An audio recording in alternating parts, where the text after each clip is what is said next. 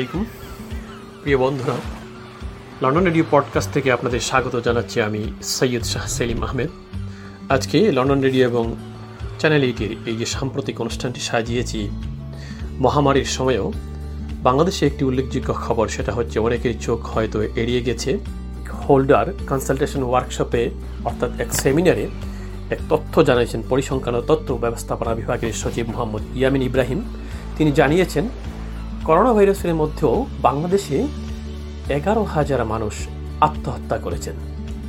খবরটি নেহায়ত অনেকের চোখ এড়িয়ে গেলেও মনস্তাত্ত্বিক দিক থেকে এবং বাংলাদেশের সামাজিক, অর্থনৈতিক এবং অবস্থান প্রাগত প্রেক্ষিতে বেশ উল্লেখযোগ্য বলে আমরা মনে করি।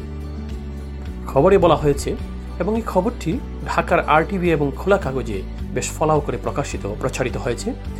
সেখানে বলা হয়েছে, মহামারী করোনা ভাইরাসের সময়ও দেশে সবচেয়ে বেশি প্রাণ জড়েছে আত্মহত্যা ও হৃদরোগী। করোনায় সে সময়ে পাঁচ হাজার দুইশো জন মারা গেছেন। ঠিক একই সময়ে আত্মহত্যা করেই মারা গেছেন প্রায় এগারো হাজার মানুষ। আর হৃদরোগী মারা গেছেন এক লাখ আশি হাজার জন। আঠারোই ফেব্রুয়ারি বৃহস্পতিবারের দুপুরে রাজধানীর আগারগাঁওয়ে বাংলাদেশ পরিসংখ্যান ব্যুরো ভবনে স্টেক হোল্ডার কনসালটেশন ওয়ার্কশপ শীর্ষক এক সেমিনারে এই তথ্য জানান পরিসংখ্যান ও তথ্য ব্যবস্থাপনা বিভাগের সচিব মোহাম্মদ ইয়ামিন চৌধুরী। এই খবর প্রকাশিত হয়েছে এ মাসেই, আঠারো এবং উনিশে ফেব্রুয়ারি দুই সালে ঢাকার আরটি এবং খোলা কাগজে। ইয়ামিন চৌধুরী বলেছেন, আমরা সব কিছুতে খুব বেশি উদ্বিগ্ন হয়ে পড়ি, এটা হওয়া উচিত নয়। একটা বিষয়ে বেশি উদ্বিগ্ন হয়ে যেন অন্য কিছুতে বেশি ক্ষতি না করি। যেমন কোভিড নিয়ে আমরা খুব বেশি উদ্বিগ্ন ছিলাম, অথচ অন্য কারণে বেশি মানুষ মারা গেছেন।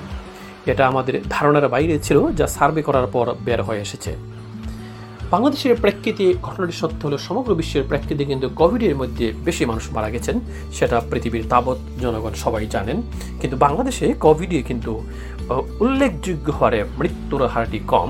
সারা বিশ্ব যেখানে হিমশিম খাচ্ছে, সেখানে বাংলাদেশ কিন্তু বেশ সাফল্য দেখিয়েছে। এবং বলা যায় কোভিড নাইন্টিনকে নিয়ন্ত্রণ রাখতে বাংলাদেশ এক প্রকার শীর্ষস্থানে রয়েছে। এবং সে কারণেই কোভিডে মৃত্যুর হারের চাইতে আত্মহত্যায়, এই দশ মাসে আত্মহত্যায় বেশি লোক বাংলাদেশে মারা গেছেন।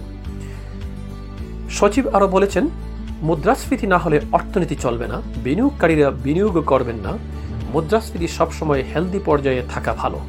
এটা খুব বেশি হলে যেমন দৈনন্দিন জীবনে নেতিবাচক প্রভাব পড়ে, একইভাবে এটা পড়ে গেলে অর্থনীতির ক্ষতি হবে। আমাদের দেশে মুদ্রাস্ফীতি পাঁচ শতাংশের মধ্যে থাকে, এটা ভালো দিক। মুদ্রাস্ফীতি খুব কমে গেলে খুব বেশি হওয়ার খুশি হওয়ার কিছু নেই বলেও তিনি মন্তব্য করেছেন। সারা দেশে করোনা মহামারীতে দশ মাসে মৃত্যু হয়েছে পাঁচ হাজার, একই সময়ে হার্ট অ্যাটাকে এক লাখ এবং আত্মহত্যা করে এগারো হাজার মানুষ মারা গেছেন বলে জানিয়েছেন পরিসংখ্যান ও তথ্য ব্যবস্থাপনা বিভাগের সচিব মোহাম্মদ ইয়ামিন চৌধুরী।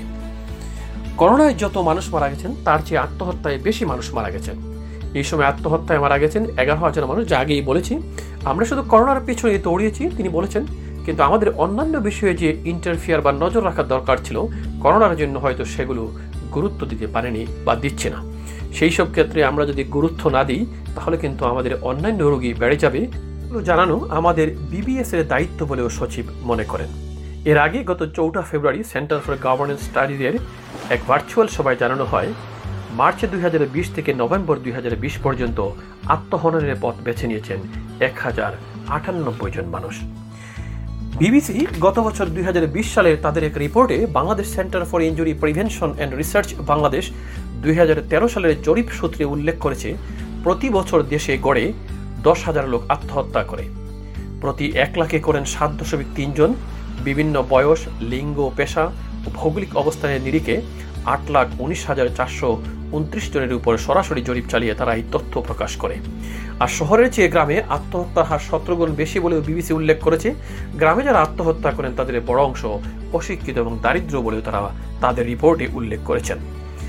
জরিপে বলা হয়, নারীদের মধ্যে আত্মহত্যার প্রবণতা সবচেয়ে বেশি। এদের মধ্যে দশ থেকে উনিশ বছর বয়সী নারীরা সবচেয়ে ঝুঁকিপূর্ণ। এছাড়া দুই হাজার চোদ্দ সালে জাতীয় মানসিক স্বাস্থ্য ইনস্টিটিউটের এক গবেষণায় বলা হয়, বাংলাদেশে গড়ে প্রতিদিন আঠাশ জন মানুষ আত্মহত্যা করেন। আরেকটি চমকপ্রদ তথ্য হচ্ছে, বাংলাদেশের সরকারি তথ্য অনুযায়ী দেশের সবচেয়ে বেশি মানুষ আত্মহত্যা করেন দক্ষিণ পশ্চিমাঞ্চলীয় জেলা জেনাইদহে যারা আত্মহত্যা করেন তাদের বেশিরভাগ অল্প বয়সী এবং নারী। ঝিনাইদহে এখন সরকারি এবং বেসরকারিভাবে আত্মহত্যার প্রবণতা ঠেকাতে নানা রকম উদ্যোগ নেওয়া হচ্ছে বলে জানিয়েছেন কর্মকর্তারা। ঝিনাইদহে স্থানীয় একটি কয়েকটি স্বেচ্ছাসেবী ও বেসরকারি সংস্থা আত্মহত্যার প্রতিরোধে কাজ করে যাচ্ছেন। তাদের মধ্যে সোসাইটি ফর ভলান্টারি অ্যাক্টিভিটিজ সৌভা অন্যতম। প্রতিষ্ঠানটির প্রধান নির্বাহী কর্মকর্তা জাহিদুল ইসলাম বলেছেন ঝিনাইদহে প্রতি বছর গড়ে প্রায় চারশোর মতো মানুষ আত্মহত্যা করেন। জেলাটিতে দুই হাজার দশ সাল থেকে দুই হাজার আঠারো সাল পর্যন্ত তিন হাজার একশো বাহান্ন জন মানুষ আত্মহত্যা করেছেন। এই সময়ে আত্মহত্যার চেষ্টা করেছেন বাইশ হাজার ছয়শো পঁচাত্তর জন।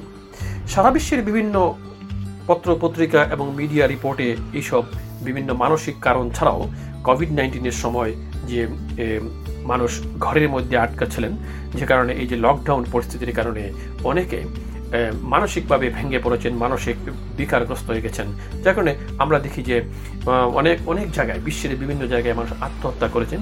কিন্তু বাংলাদেশে কোভিড নাইন্টিন যেখানে নিয়ন্ত্রণের মধ্যে, সেখানে এই ধরনের আত্ম লোকজনের এগারো হাজারের মতো মানুষ আত্মহত্যা করা, এটা একটা বেশ উল্লেখযোগ্য বলে অনেকেই মনে করছেন, বিশেষজ্ঞরা বলছেন, এর কারণ কি খুঁজে দেখতে হবে?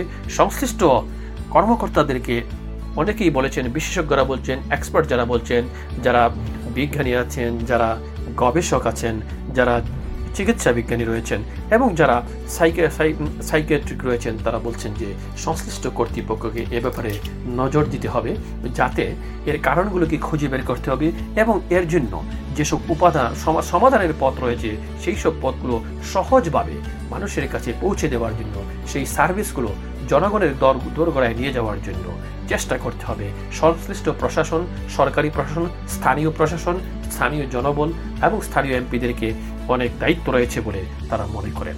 সেই জন্য সবাইকে সমন্বিত উদ্যোগ নিয়ে সমন্বিত পরিকল্পনার মাধ্যমে এগিয়ে আসতে হবে। আমরা আশা করি সকলে নিজ নিজ অবস্থান থেকে নিজ নিজ দায়িত্ব পালন করবেন।